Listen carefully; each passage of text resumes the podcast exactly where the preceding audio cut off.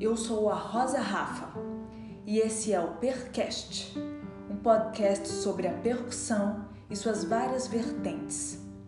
Aqui você vai encontrar história, curiosidades sobre a percussão do âmbito teórico ao âmbito prático, entrevistas com especialistas e musicistas múltiplos. Acompanhe toda semana um episódio.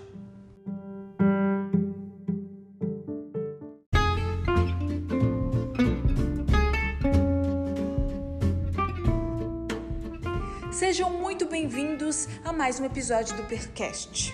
Esse podcast que tem trazido muitos percussionistas com abordagens diferentes, mas com aprendizados muito práticos e reais, sejam eles da área erudita ou da área popular.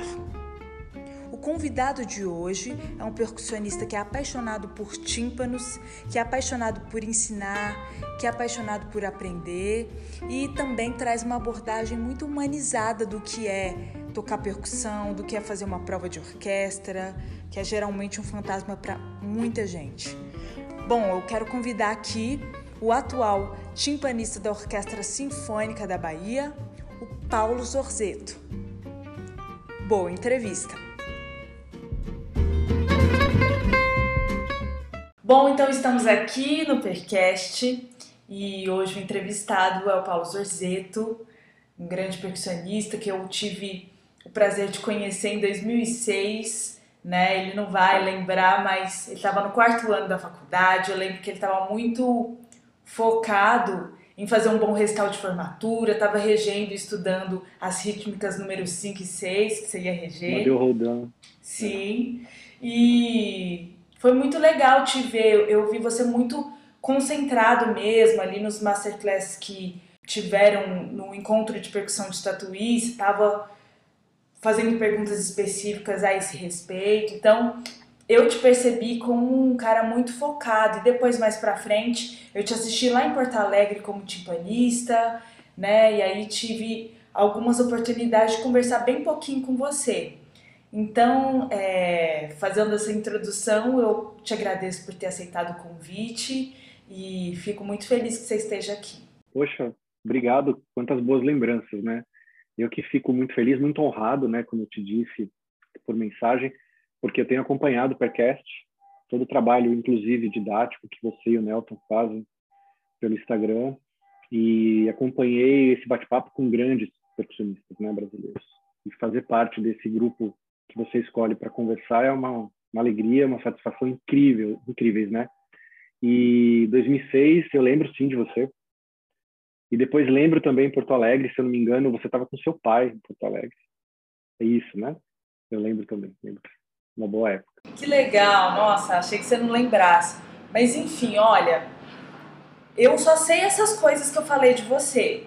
De restante eu não sei nada, né? Geralmente eu sei alguma coisinha, vivi, alguma experiência com, com as pessoas que eu convido, mas com você isso não aconteceu. Então eu acho muito legal é, é, você contar toda a sua trajetória, né? Desde que você começou até hoje. Eu sei que você já mudou muito o chão e eu gostaria muito de saber sobre isso.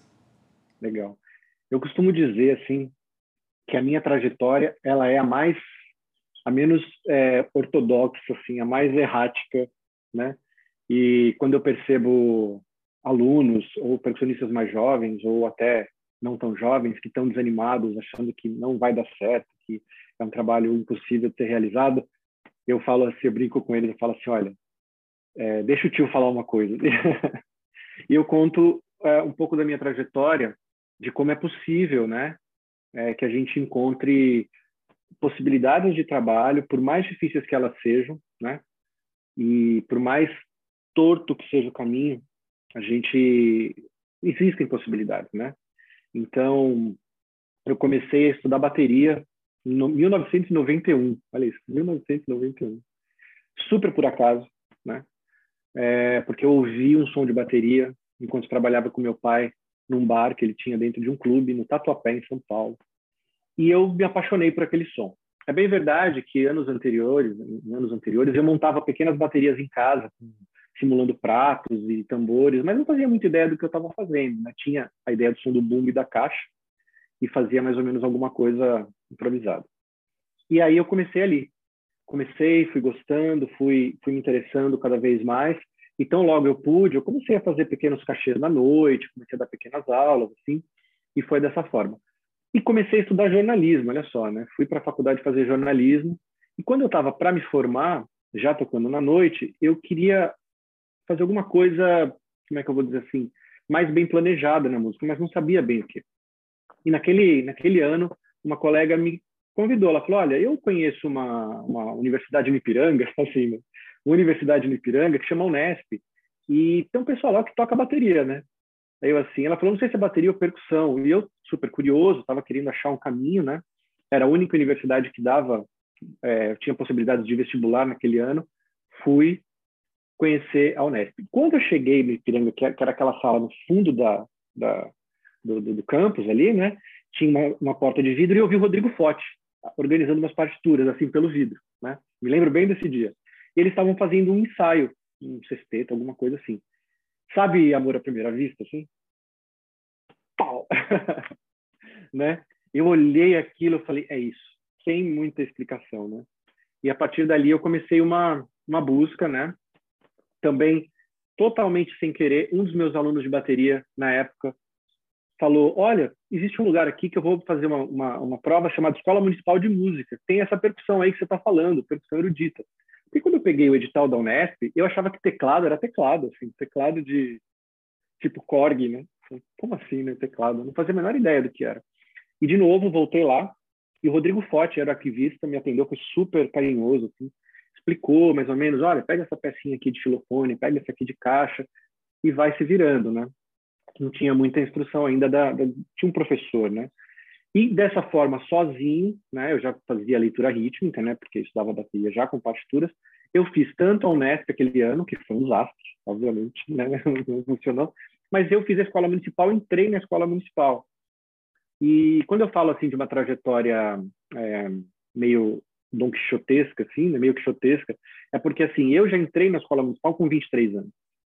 Então, normalmente as pessoas começam com 17, com 16, às vezes até mais jovens, né? Então, eu já, eu já entrei numa idade que é considerada atrasada, assim, né? Pra... Então, sempre foi uma... Sempre achei que eu tinha que correr muito atrás de um tempo perdido, vamos dizer assim, né? Que não é nada que eu recomende, é, é, é uma ilusão, né? Uma, um pensamento implantado, né?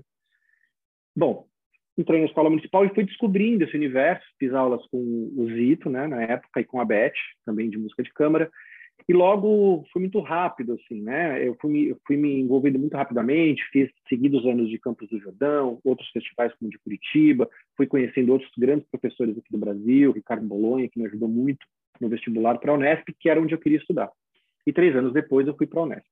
E que eu considero que é onde eu tenha feito a minha grande formação, conhecimento de repertório, e aquela coisa que você sabe muito bem, né? A convivência no PIAP, a convivência com os outros colegas, aquilo ensina de todas as formas não só musicalmente, humanamente. Ah, enfim, a gente é colocado à prova ali todos os dias, é um espelho aquilo, né? E entre quedas e, e ascensões, você me conheceu bem na época que eu estava é, formando, acho que foi, foi na, na época da, dos rítmicas, foi finalzinho de 2005. E, e depois dali tudo começou a acontecer. Logo depois eu entrei na orquestra de Porto Alegre, né, na, na OSPA, mas que eu fiquei três anos, eu só fui assumir em 2009, fiquei até 2012, né? E depois também dei algumas aulas aqui no, no Projeto Guri, aqui não, em São Paulo, no Projeto Guri, e depois voltei de Porto Alegre, voltei para o Projeto Guri e fui professor BMESP de percussão e, e música de câmara durante 10 anos, né? Também foi uma experiência muito, muito legal poder ajudar os jovens, né? Eles sempre eu percebi essa, essa, essa, como eu te falei lá no começo, né? Essa dúvida, será que dá, será que não dá, não dá. E eu, eu sentia que eu sempre podia conversar com eles nessa, nesse sentido extra musical e dizer que há possibilidades, né? A gente só precisa ter um pouco de tempo, de paciência, as coisas podem acontecer sim. E depois de 10 anos na, na EMESP, né? Eu, durante esses 10 anos na EMESP, fiz o mestrado também na Unesp, em percussão, né? Uh, pesquisando uh, a música teatro, o uso da voz e percussão em obra solo. E fui professor é, substituto na Unesp também em 2017. Mas também, assim, de novo, num caminho super errático, porque eu não sabia praticamente nada de, de projeto de pesquisa, né? Eu estava num certo desespero, porque eu tinha saído de Porto Alegre muito arrependido da minha saída, não havia sido um bom momento, né? Então, eu acho muito curioso como essas coisas, o lado humano, né? É, ele se confunde com o lado, ele vai se misturando com o lado profissional, o lado técnico, e como é importante ter um equilíbrio entre essas duas coisas, né? E às vezes a gente aprende pelo amor, às vezes a gente aprende pela dor, né? Eu confesso que tenho mais aprendido pela dor e estou tentando aprender pelo amor. Mas enfim, um pouco assim, sem norte, fiz uma, uma ótima prova de admissão, mas não sabia muito como pesquisar. E também fui aprendendo, tropeçando, sabe assim, sem aquela aquela base, considerando que eu sempre devia correr atrás de um tempo perdido e tal mas consegui fazer um mestrado que foi uma ótima escola de como pesquisar, de voltar a ter o laboratório de percussão, né?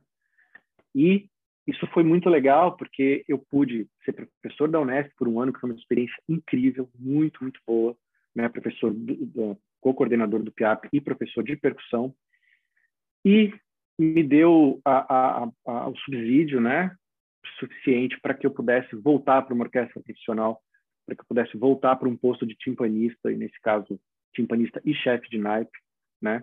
numa orquestra que até o, o começo da, da, do isolamento social da pandemia via, vinha numa, numa, numa ascendente assim, muito grande, né? reestruturada, cheia de vida, cheia de, de, de, de boas vibrações, como é Salvador, como é a Bahia. Essa orquestra continua dessa forma, mas é óbvio que a falta da performance ao vivo, a falta do, de fazer grande repertório, de ter público isso muda demais, né? Então, acabei, acabei né, nessa trajetória toda que parece que vai, que não vai, assim, cheia de altos e baixos, acabei retornando para que talvez seja a minha grande paixão dentro da percussão, que é tocar em orquestra, né? E minha grande pa paixão de tocar em orquestra, que é tocar tímpanos. Eu costumo brincar com os meus alunos, principalmente, quando eles falam, ah, eu quero tocar percussão, não quero tocar tímpanos. Eu falo, você não sabe de nada, espera um pouquinho. eu também achava isso, né? Mas quando estive em Santos, em 2005, uh, ah, eu fui praticamente timpanista. E ali eu descobri a, a, a paixão pelo instrumento, né? E, enfim, estou aqui agora e a gente está construindo essa, essa identidade sonora de orquestra muito colorida, muito vibrante, né? Liderado de uma forma muito, liderados de uma forma muito legal, muito muito poética, assim, muito musical pelo Carlos Prazeres, né, que faz um grande trabalho de formação de plateia aqui, é, respeitando, né, uma, uma coisa muito bonita da Osba, e, e falo isso também para complementar minha trajetória, porque tem sido um aprendizado para mim, é a mistura que é necessária que seja feita aqui da música popular com a música erudita, mas de uma forma muito sutil para que o público também goste da orquestra de uma forma como a orquestra é tradicionalmente tradicionalmente conhecida. Mas existe esse caminho aqui, né? E a gente tem tido o privilégio de, de poder trabalhar de casa, né? De, de, da orquestra continuar com o seu com seu projeto em vigor, apesar de todas as dificuldades que a pandemia aponta, né? Nossa, muito legal. Primeiro, assim, amei sua história porque eu amo histórias de vida real, sabe? Assim, aquela coisa que você fala, nossa, será que existe essa possibilidade? E você vem e mostra que existe. E, uhum. e, realmente quero reforçar essa coisa do Carlos Prazeres, eu sou muito fã dele, ele já regeu é, a experimental em uma, uma situação que eu tava, e foi muito legal a conversa dele, a comunicação com a orquestra, eu gosto muito. E também já assisti ele regendo a Filarmônica de Goiânia, de Goiás, né? Que foi incrível. O papo dele com a plateia também é, é, faz com que a gente se sinta parte, né? Parte daquele processo que eles construíram. Então é muito legal. Realmente o maestro é incrível. Só fazer um, aproveitar e fazer um, um acréscimo nisso.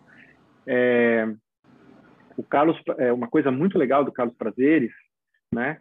É, ele, ele não é um maestro, assim, de, de, de, de, corrigir minúcias da percussão, né? Ele gosta muito da intervenção do músico. Mas eu fiquei muito contente como ele gosta de tímpanos. Ele realmente gosta de tímpanos, ele gosta do volume do tímpano, ele gosta do tímpano como um instrumento solista. Óbvio, né? Que ele pede acompanhamento também.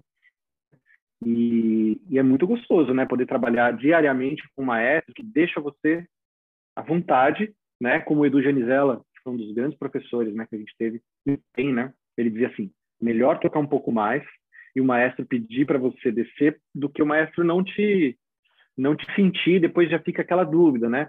E na, na, na figura do timpanista, eu sempre senti que isso era necessário, a gente apontar uma direção para o maestro sentir um duelo do bem, assim, né? Porque você está no lugar mais alto, olhando para ele, e é uma, é, uma, é uma consideração a ele, assim, muito positiva a ver com o nosso instrumento, né? Ah, com certeza. Acho que faz muita diferença se o maestro comunica com o timpanista, porque é uma forma de você evoluir e experimentando outras coisas, né? Eu acho que é um impulso para o timpanista, com certeza. Ah, Legal. Com certeza. Eu percebi que você abriu muito espaço para experimentando. Você hoje é timpanista, descobriu o timpano como uma paixão, é, você teve experiência com isso e tem uma bagagem, mas você experimentou dar aula, você fez outras coisas, tocou um pouco de bateria, esteve no PIAP, nossa, vivendo tantas coisas ali, regendo, administrando, hora dando aula, hora pegando as aulas, depois você vem ir para o mestrado e lida com, com outras pessoas num outro lugar. Então, é, eu queria perguntar para você se é, como, como foi a construção da sua paixão pelos tímpanos e se for uma, uma coisa natural ou simplesmente assim, ah, um dia você percebeu isso dentro de você. Como é que foi? Então, eu acho que dá para descrever assim. Quando eu comecei a estudar percussão, foi em 99, né? É, a USESP estava naquele início da Sala São Paulo, né? E eu eu era não perdia um concerto e ficava na primeira fila fila do coro. Todo concerto eu estava lá e observava para observar de perto a percussão. E me encantava muito mais a percussão do que o tímpano, confesso, né? Eu falava, uau, como assim eu vou tocar um instrumento só? Tem todos esses outros aqui, é muito mais legal tocar todos os outros.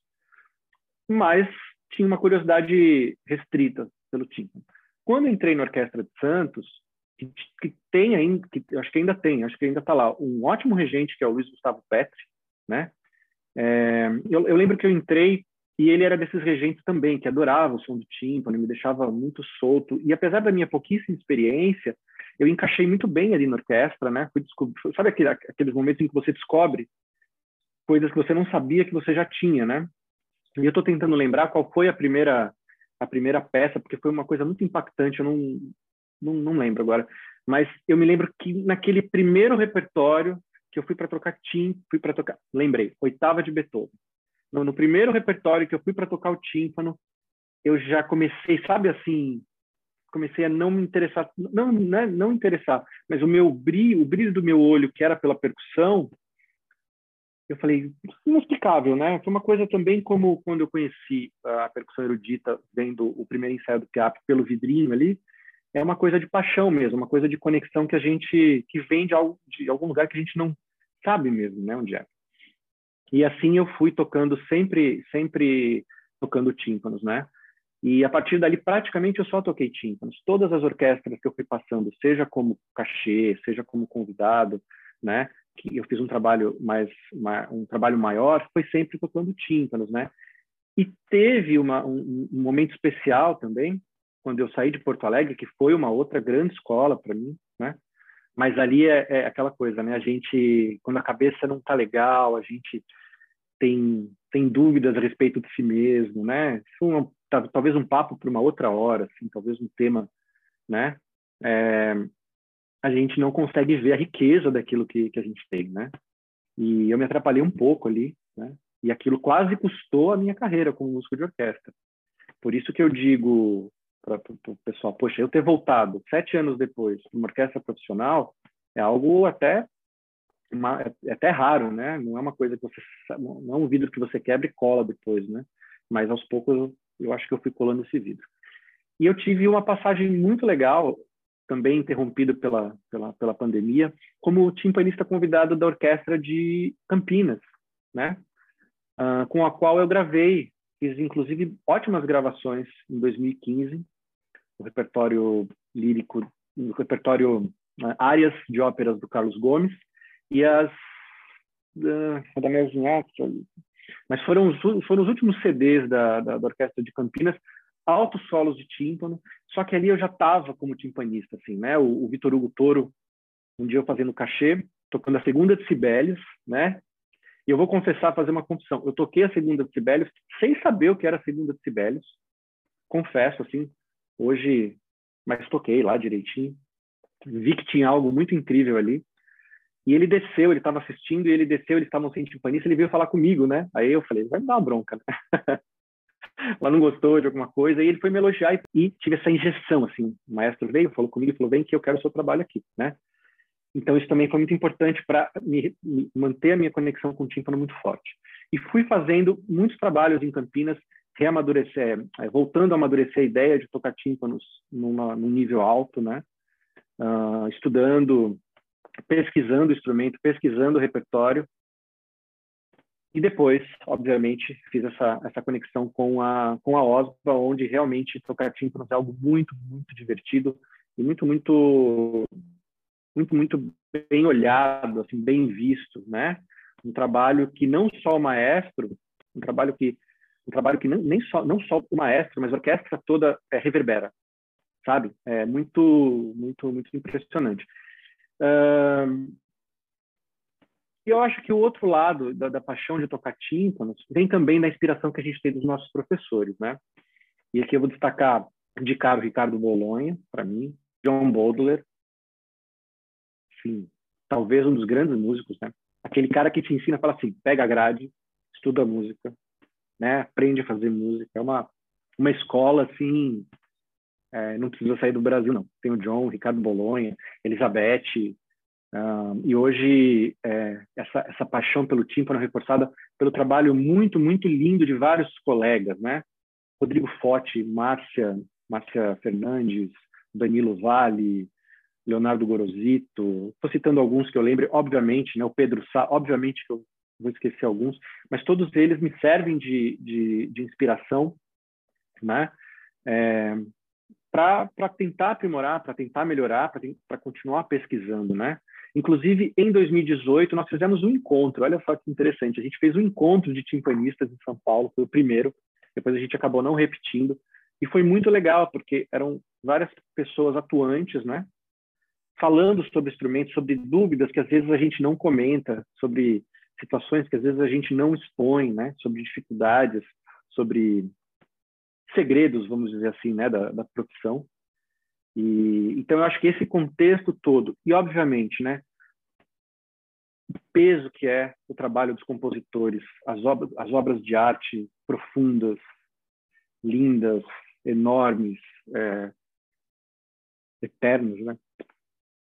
Eu acho que isso configura a minha paixão pelo tímpano e o, o papel de destaque de, de, de, de, solista mesmo. Acho que tudo isso faz uma, um mix da paixão. Um mix da paixão pelo tímpano.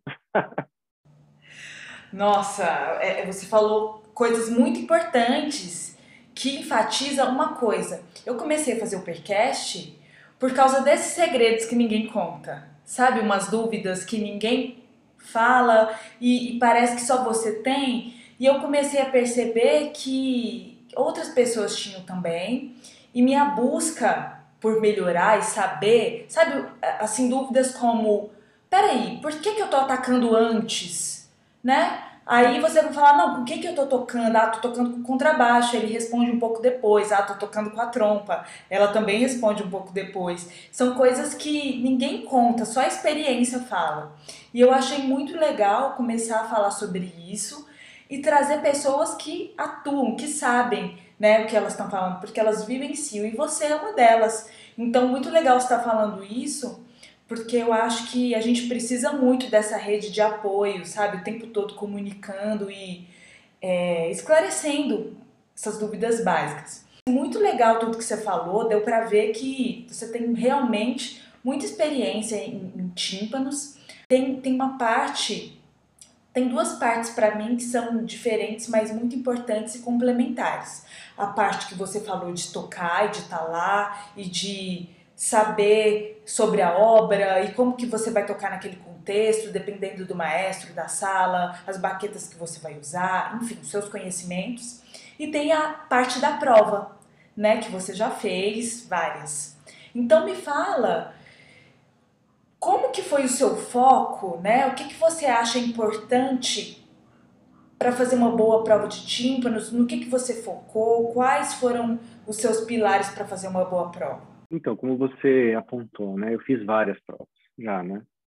É, e algumas a gente toca bem e não passa, não ganha. Outras a gente toca mal e é melhor avaliado. Quando a gente, eu, eu tenho a percepção de que raramente você toca mal numa prova uma prova, vamos falar das provas que são sérias, né, das provas que realmente estão procurando o melhor candidato, o melhor músico ali para a vaga, mais bem preparado, né, vamos dizer assim, mais bem preparado. É, e às vezes, a gente, quando a gente não toca bem, dificilmente a gente vai ganhar a vaga, né? É uma, é uma, é uma coisa meio matemática dentro de uma prova que seja séria, né? E tem as provas que as provas que de fato a gente toca muito bem, sabe que toca bem, e a gente ganha a vaga, ou pelo menos é aprovado, algo assim do tipo, né? Normalmente, normalmente, as preparações que mais me marcaram, as preparações que mais me ensinaram e as preparações que eu mais senti crescimento tem a ver com esse último, essa, essa última parte de prova, é que a gente vai lá e consegue tocar bem. É, eu sei que talvez seja uma coisa meio óbvia, mas quando a gente passa, às vezes o edital sai um mês, um mês e meio de antecedência, né? E a gente se, se doa ali naquele mês, mês e meio, e às vezes não é o suficiente, a gente vai lá e toca mal, né? Às vezes a gente vai lá e a mão treme, às vezes a gente vai lá e tem um branco, às vezes a gente vai lá, isso né? acontece, a gente depois se pergunta e se maltrata e diz, é, presta, sabe? É, vamos falar a verdade, né? Já que é para falar das, das coisas que ninguém fala, né? É, tem aquele ditado, todo mundo sabe as pingas que eu tomo, mas ninguém sabe os tombos que eu levo, né? Então ninguém fala é, do, do, que acontece no antes da prova e no depois da prova, né? É, então, o que eu aprendi a respeito da preparação para as provas é que a gente precisa de um novo modelo de preparação, né? E aqui eu não vou criticar é, nenhum modelo, não vou criticar nenhum, nenhum, nenhum professor nenhuma escola, porque eu sei que cada um faz o melhor que pode com as informações que tem, né? Mas, por exemplo, as melhores provas que eu fiz, eu estudei sempre com alguns elementos. Um poder de concentração muito bom, um compromisso com aquela com aquele com aquele material muito grande, né? Que eu acho que tem a ver com poder de concentração, mas tudo isso acho que tem a ver com o terceiro ponto. A vida precisa estar mais ou menos arrumada se a vida estiver muito bagunçada, sabe? Se tiver com muita dívida, se tiver brigando com o marido, com a esposa, com o pai, com a mãe, tiver problemas financeiros muito complicados, é difícil. É difícil porque não é só o corpo, não é só mecânico, né? Que eu acho que esse modelo que a gente precisa novo, ele é menos mecânico, ele é mais mental e menos mecânico. É um modelo de menos horas de estudo e de mais minutos de ótima concentração de mais mentalização, de mais é, trabalho de absorção da informação do que de repetição da informação, né? Esse é um método que funciona.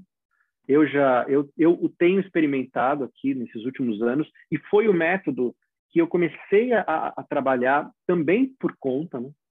para a prova que eu fiz aqui na OSVA, que foi a minha melhor prova até hoje, né? Uma prova que eu sempre penso assim, uma boa prova precisa que você esteja bem preparado e toque bem, mas você precisa também passar por uma avaliação boa, né? Porque às vezes você toca bem e a gente sabe que por mais que a, a, realidade de tímpanos e percussão tenha evoluído muito já no Brasil, às vezes você vai fazer uma prova que não tem percussionista na banca. Você vai fazer uma prova que tem gente de metais para analisar a percussão. Então, como que eles vão analisar, né? E essa prova, para mim, foi uma, uma, uma espécie de uma redenção, assim, pelo caminho errático, né, todo que eu estava passando, porque era o Ricardo Bolonha que estava na banca, né? E, e, eu sabia que uma aprovação com ele na banca era uma aprovação que eu podia considerar como sendo o resultado de um bom caminho que eu estava fazendo, né? Isso de fato aconteceu. Então, quando eu vim fazer a prova aqui em Salvador, é, eu, eu preciso dizer isso, né? Pra, porque eu acredito que a gente é, essas coisas como você está falando que ninguém fala, né? Aquilo que fica como quase como tabus, como mitos.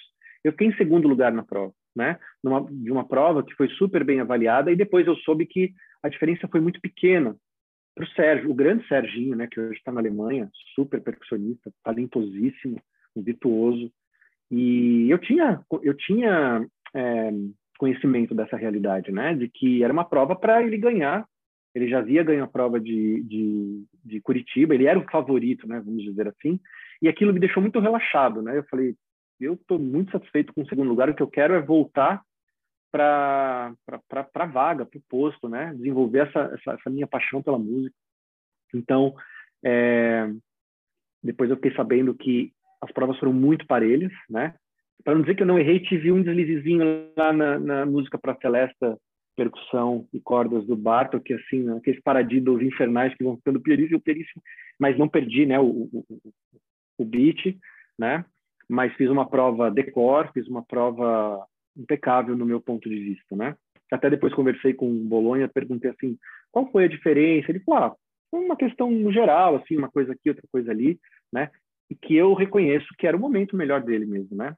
Como ele já vinha trazendo. E acho importante essa essa essa humanização da disputa. A gente precisa humanizar essa disputa, porque a gente sofre demais, né? Mas também eu acho que isso faz parte do outro, um dia que a gente pudesse conversar, né? É, sobre esse outro aspecto emocional, psicológico, né? Mas ainda falando sobre a, questão da preparação, eu comecei a entender melhor sobre preparação quando eu comecei a estudar menos tempo com mais concentração. A minha, a minha, o meu desenvolvimento foi mais rápido e mais contundente, né? Outra coisa que hoje eu falo para os meus alunos e uso aqui no, no meu trabalho de, de, meu estudo pessoal. Transversalizar os assuntos. Quando eu estava preparando a peça de confronto, que não era uma peça muito complexa, né? E justamente por não ser muito complexa, era muito transparente, afinação do maior, assim, uma coisa super, é, uma peça super simples, super transparente, e eu tinha chegado num, num limite e aquilo não ia para frente. Eu pedi uma aula para um professor de canto da Unesp, para o Vladimir, que foi uma espécie de orientador da minha, do meu, da minha dissertação de mestrado. E ele falou assim: você tem que pegar a sua dissertação, a forma como você canta, a forma como você usa a voz para co-articular com a percussão e se perguntar como que isso pode soar mais tenuto e fazer a transposição para articulação nos braços. Aquilo fez com que a música coragem de sair do, do, do, do lugar, fazer um processo de estudo que corresponda àquele momento ou que aquele momento corresponda ao processo de estudo. E essa construção renascesse, assim, né? A peça era uma peça de uma página, ela ganhasse vida, né? Esse, ganhasse esse algo a mais. E a partir dali, eu já não tenho mais visto a percussão apenas como se é que que a gente acaba mesmo que inconscientemente vendo, né? Percussão como apenas percussão, né? E quanto mais a gente faz isso, principalmente na preparação de uma prova, entendendo a obra, sabendo com quem toca, isso vai definir o uso de baquetas, isso vai definir local de toque no instrumento, isso vai definir a cor mesmo, né? A velocidade do ataque. É... Eu acho que a gente acaba se tornando um alquimista de som, né? E as diferenças são muito sutis, né? Se a gente for levar em consideração o tipo de instrumento que a gente tem no Brasil, o tipo de pele, o tipo de, de, de acústica, né? A gente precisa investir mesmo nessa sensibilização da, da, da, do ato de tocar percussão para a gente conseguir essas diferenças. Que eu quero dizer, inclusive para a prova, porque na prova eu imagino que você que, que, o maestro vai estar tá lá atrás de um biombo, né? À frente do biombo, ele vai estar tá lá, vai ouvir 20 pessoas tocando a mesma coisa e a gente precisa fornecer alguma coisa diferente. A gente precisa dizer alguma coisa diferente, né? Se é exagerado, então que seja exagerado, né? Então vou dar um exemplo aqui, primeira de Brahms, né? A primeira de Brahms é aquela aquele monumento orquestral, aquele aquela introdução é, que palavra usar para aquela introdução, né? Em que o tímpano dobra aquela nota do, dobra, dobra, faz aquele pedal gigantesco, gigantesco, gigantesco, que eu, de uma forma poética, considero como um coração que vai que vai batendo, que eu acho que o Lutoslavski fez uma, uma citação a isso né, no concerto para orquestra dele, né, começa exatamente com a mesma nota. É, e ali, o que eu quero dizer assim, como, como, como olhar para aquilo e como propor isso para uma banca, né? Se você vai tocar sem o biombo, eu toquei aquilo sem o biombo, né? Eu pensei, aquilo tem que ser as, as melhores, a melhor sequência de notas do mais mais gordas, assim, mais mais vou usar um termo melhor, mais encorpadas, a, a, a, com maior rever, reverberação que possa ter, e ao contrário do que do que eu do que eu pensava até então, com menos ataque, com menos pau e com mais vum. E eu descobri que era preciso mostrar isso na, na, na prova para que eu não fosse mais um tocando aquela sequência de, sequência de notas do. E acho que foi um bom trabalho. Né? E a gente pode pegar qualquer excerto e se a gente não fizer essa pergunta, a gente, eu acredito que a gente não estudou o excerto corretamente. Ou melhor, a gente não estudou o excerto corretamente e suficientemente para conseguir mandar um recado. Um solista numa orquestra, quando for avaliado para a prova, na hora da banca, ele precisa mostrar algo diferente. Ah, o regente, principalmente, que eu acho que quem acaba definindo tudo, né? O chefe do naipe, ou os chefes de naipe, e o, e o convidado, né, ou os convidados que assistem a prova, eles precisam, assim, eu imagino assim, eles estão lá olhando, ah, mais um, tá bom. Aí, de repente, ele, opa, tem alguma coisa aí, né? Agora, para fazer isso, obviamente, é preciso experiência, é preciso ter estudado, é preciso ter errado bastante, é preciso ter ido mal também, é preciso ter ido bem, mais direcionados, mais prestando atenção em como que está nossa consciência, nosso processo de atenção, talvez menos horas, talvez mais minutos concentrados, então, esse, esse tem sido o processo vitorioso para mim, né? É, e que agora, na, na, o ano passado, mesmo à distância, a gente fez um, um projeto academia aqui na, na, na, OSBA, né? Primeiro ano. E eu tive a oportunidade de trabalhar com nove jovens. A do Rafa foi absolutamente impressionante, impressionante. Nós falamos basicamente de caixa, exceto de orquestrais de caixa. E eu vou te falar algo que, que você vai falar assim, será que isso é possível mesmo? todos eles, todos, eu peguei alunos com boa experiência, né, com, já com boa experiência de orquestra, formados já na universidade, e eu, eu sei que é algo, eu, eu acompanho o seu, o seu, o seu, os seus vídeos, né, eu sei que é algo que você já vem falando, né, sobre o foco da atenção, trabalho mental, como construir isso além das mãos, né? Então, minha preparação para essa última prova que eu fiz foi essa, né? Mas olha que curioso, depois eu fiz Belo Horizonte, final de 2019, né? E eu já não consegui a mesma performance, nem tanto no processo de estudos, como também da prova, né?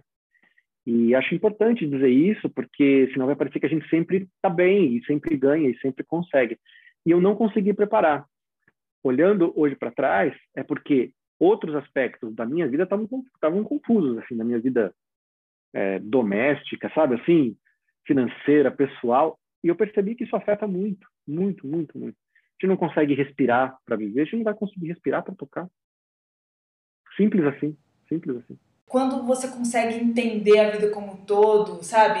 E separar essas coisas, olhar de fora e depois juntar, tudo se torna muito é. melhor, né? Assim, quando você não vive só uma coisa, você entende que existem outras coisas que você precisa fazer para se sentir bem, para cuidar da sua saúde, para cuidar da sua casa, para pagar as contas, né? Não existe só o mundo dos estudos e da preparação. E, e eu entendo que tudo bem quando a gente é mais jovem, assim, para quem tem 18, 19 anos e está totalmente focado, não tem essas responsabilidades, é muito mais fácil. Mas depois de um tempo, quando você está se profissionalizando, sua vida vai crescendo e tendo outras partes para cuidar. Então, isso que você falou é muito legal, porque faz a gente ter esperança de não, dá certo, eu posso fazer, eu vou conseguir, e também falar, não, peraí, será que eu estou focando em uma parte exclusiva, isso está me deixando quadrada demais, aí chega na hora, acontece uma coisa que eu não esperava, eu preciso estar bem como um todo. Então, você falou tudo, muito legal. É, eu acho que é válido dizer também, no ano em que eu trabalhei como... A época que eu passei na, no mestrado, né? Foram dois anos e meio, três anos e meio que eu fiquei, dois anos e meio do, do mestrado, depois mais um ano, depois um ano como professor mesmo ali, né? É, lá para 2002 a 2005, que foi a minha, a minha, o, meu, o meu bacharelado. O seu, não lembro da sua época, mas acho que 2009, né? Por aí. 2009 a 2012 é a mesma coisa, né? Aí 2014 a 2017 a mesma coisa as, os vários tipos de personalidades, né? Porque tem, tem estudante, e depois, obviamente, músicos, que são mais centrados na vida, né? Eu acho até que não são a maioria, assim, são alguns, né? Então, tem muita facilidade de, de, de, de conexão e são centradas. Essas pessoas têm o pacote completo, porque elas, para estudar, porque elas têm uma trajetória regular, elas produzem muito, elas estão sempre tocando bem, né? Raramente você, a gente vai ver elas tocando mal.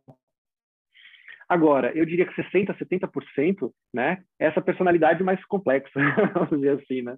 A pessoa tem as, as, as, as, as condições internas dela, os medos, as inseguranças, né? E aquilo, às vezes, é, dificulta um pouco o aparecimento dessa, desse talento, né? O aparecimento dessa... Achar esse ponto da, da facilidade, e mesmo quando a pessoa acha tempo, depois perde, depois acha por outro tempo, depois perde, né? E nesse ponto, né, nessa justamente me interessava muito, muito esse contato com eles, porque eu identificava várias barreiras que eu já tinha passado ali dentro do, do, daquela vivência concentrada. E que eu achava que podia, né, de uma forma muito lógico, muito humilde, né, não era nada assim, olha, eu vou dizer a verdade, não é nada disso, mas podia muito ajudá-los, né, olhando mais para dentro do que para fora, assim, no sentido, ah, não é talvez tanta baqueta, não é talvez tantas horas de estudo, mas assim, como é que você está? Para um pouquinho, estuda dois minutos e respira 30 segundos, sabe? Estuda um minuto, frase curta, bem devagar, mentaliza ela, o movimento. Isso tudo começou a surtir, surtir um movimento, uma, uma, uma, um efeito muito legal na época do, do, da minha atuação no PIAP como professor assistente, é, assistente era o nome, né? A Andressa até brincava comigo, ela falava assim, olha, a gente vai pedir na, na expansão da sala para ter uma salinha que vai ser a salinha da, da, do tio Paulo, né? Para que vai ter um instrumento e um divã para que as pessoas possam sentar e conversar, né? E eu comecei a ver o quanto que isso é importante, né? A gente tentar contextualizar um pouco mais a, a, a não é fazer terapia com o aluno, não é isso, mas é não receber a pessoa como um tocador apenas, né? E isso ajuda demais, ajuda demais no caminho musical. Porque se a pessoa entender o que, que ela tem de riqueza, e sabe, mesmo que a riqueza da pessoa seja é, tocar pandeiro popular, vamos dizer assim, é uma riqueza musical. Ela, se for preciso começar por ali, se comece. Eu não estou aqui menosprezando o pandeiro popular de forma alguma, né? Estou só falando dentro do nosso ambiente que a gente vai para tocar vibrafone, marimba, né? Isso está mudando bastante agora com o trabalho do Carlão, do Rafael, né? Que é um trabalho também profundo, muito, muito, muito legal. É, eu, eu, eu acredito que eu tive a oportunidade de, pela primeira vez, experimentar como que isso funciona e depois aplicar para mim. E tenho aplicado na medida em que é possível dentro da vida que fica mais complexa, aplicar aqui nos meus nos, nos, nos meus trabalhos que além de de fazer um grande repertório que eu já fiz aqui nos dois anos com público, ano passado bem menos, né? Também solei com orquestra, né? Fui professor da, da, da, da academia, que foi uma grande responsabilidade, assim. mas sempre tentando ir mais por esse lado do que pelo lado do, do, do chicote, né? E pelo lado da vamos estudar oito horas por dia, sabe? Esses mitos, assim, tentando desconstruir. A aula foi completa de atuação é, na orquestra, da própria prova, que tomou um rumo muito mais de construção mesmo como músico, sabe? Isso foi muito legal que você falou e eu acho que, é. assim, para mim valeu a pena demais por aí. Por toda essa fala que você trouxe sobre a prova, me surpreendeu.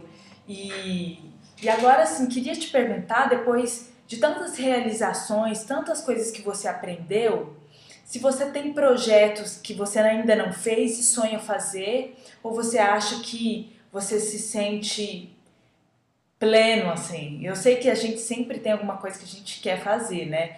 Mas queria te perguntar se você tem aí uma coisa. Ah. Olha, boa pergunta, né? É, eu sempre, é, quando, quando eu deixei a Orquestra de Porto Alegre, né? E depois eu pensei, hum, acho que eu não fiz uma boa escolha, né? Eu tinha muito esse intuito de voltar, né? E, e considero que essa é uma missão que eu cumpri, né? ser timpanista solo de uma orquestra novamente, né? Dessa essa responsabilidade, porque tocar tímpano, né? É, eu gosto. Tem gente que falando de, desses tipos de estudantes de percussão, né? Tem gente que parece que lida bem com pouca adrenalina, né? Tem gente que precisa de adrenalina. Eu sempre precisei de bastante adrenalina. O único problema da adrenalina é que ela te enche de um tesão e de uma felicidade e de uma loucura.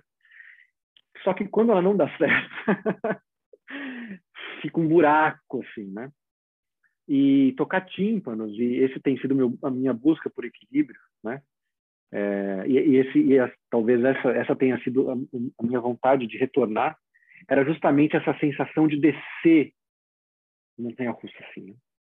Na hora que está fazendo aqueles últimos compassos da quinta de Beethoven, né?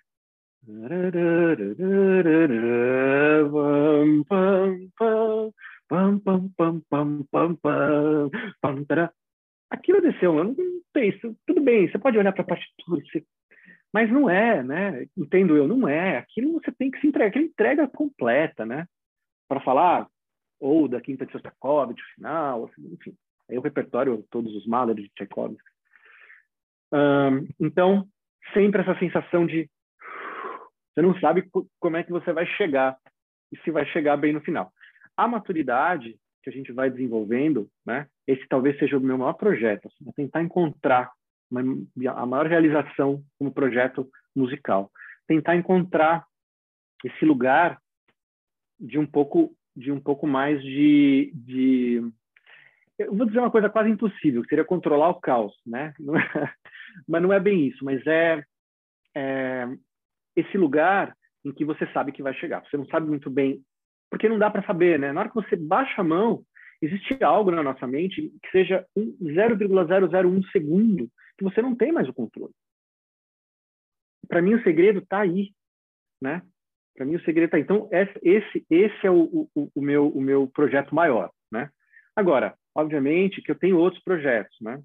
eu pretendo, espero poder fazer um doutorado, né? Gostaria de, de pesquisar, é, é, de, de, aprofundar um pouco mais com subsídios científicos, técnicos, com instrução mesmo sobre como que o cérebro funciona na, na, na aprendizagem do instrumento e na performance, né? Porque todas as minhas pesquisas ainda são de novo quixotescas, erráticas, eu vou fazendo por conta e daqui a pouco, né, descubro uma coisa ou outra.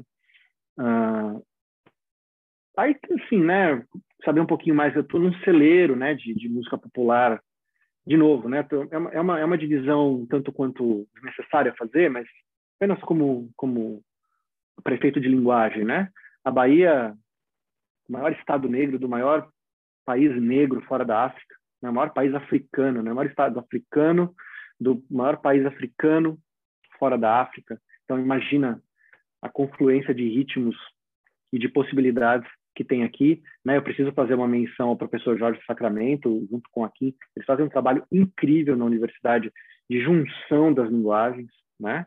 É, levando a galera que, que, que toca o candomblé, que toca é, os ritmos da, da, das, das, dos atabaques para dentro da universidade, colocando para fazer música contemporânea. Isso eu acho que é algo que a longo prazo já está surtindo efeito a longo prazo, né? Então, assim que isso é, uma, isso é um compromisso que eu fiz comigo mesmo, né? assim que a gente puder de novo se reintegrar, se é, socializar novamente, se encontrar novamente, né? Eu quero conhecer mais disso. Esse é um, esse é um, um como percussionista, né? Como músico percussionista e como ser humano é, é algo que eu acho que precisa ser feito, né? É, talvez seja a única contribuição que eu possa dar como branco, é, né? Homem branco dentro da, dos padrões vitoriosos, assim conhecer melhor essa cultura, já que não tem um lugar de fala, não tem, não tem um lugar de atuação. E poder, sei lá, uma, uma coisa que a gente sempre vai, vai, vai, vai deixando assim, ah, daqui a pouco, daqui a pouco, daqui a pouco, mas ter um pouquinho, assim, uma carreira solista, né? É, para poder solar com a orquestra, para poder tocar em outros lugares. É, e aí eu estou falando especificamente de teclados, né? Adoro teclados, embora sejam instrumentos que a gente sabe da complexidade, né? Que, que tem, né? Deixa eu ver se tem mais algum. E, obviamente, voltar a dar aulas, que é algo que sinto muita falta. Ou seja, vou precisar de umas 12 vidas para realizar tudo isso. Imagina, você já está fazendo. Né? como bom geminiano, eu vou fazendo todas as coisas. Sim, sim. Bom, Paulo, é isso. Eu te agradeço muito por tudo que você falou. Eu tenho certeza que toda a sua fala vai reverberar no Brasil todo, das pessoas que, que vão te ouvir, porque eu recebo várias mensagens das pessoas agradecendo pelas falas, por aquela entrevista, porque a pessoa tá lá, é, na realidade dela limitada, que às vezes não chega essa informação e de repente ela vai ouvir você e vai entender né, coisas e lugares, vai acessar esses lugares. E eu acho de extrema importância, então fico muito feliz pela sua presença, eu te agradeço mais uma vez. E, e quero te pedir, é, se alguém quiser entrar em contato com você, como que essa pessoa faz? Então, a pessoa pode uh, entrar em contato pelo Instagram, é zorzeto com dois T's Paulo, não tem ponto, não tem nada, arroba Zorzeto Paulo. Pode ir pelo Facebook também, Paulo Zorzeto. Paulo Zorzeto. Quem quiser entrar em contato comigo, né, vai ser muito legal conversar. Às vezes demora um pouquinho para responder, tenho tentado não ficar tanto tempo assim para manter um pouco da sanidade mental, né? Mas vai ser uma, uma grande alegria falar sobre música, sobre percussão, sobre o que eu acho mais importante, né? É, com todas as dificuldades que a gente possa ter na nossa, na nossa jornada, né? A gente tentar fazer essa conexão nossa maior como ser humano e músico, né?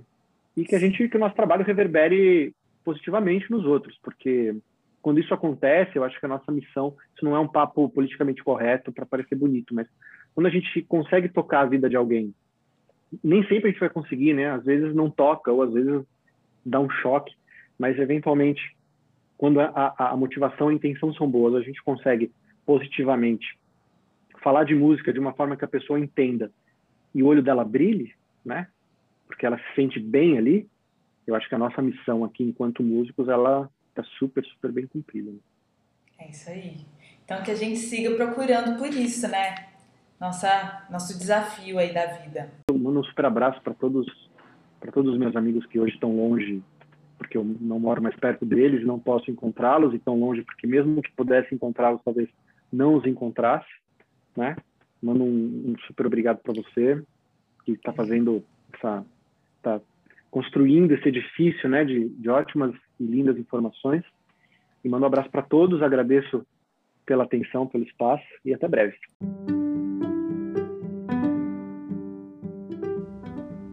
sou a Rosa Rafa e esse foi o Percast, um podcast voltado à percussão e suas várias vertentes. Aqui você vai encontrar história, curiosidades sobre a percussão do âmbito teórico ao âmbito prático, entrevistas com especialistas e artistas múltiplos. Acompanhe! Toda semana um episódio.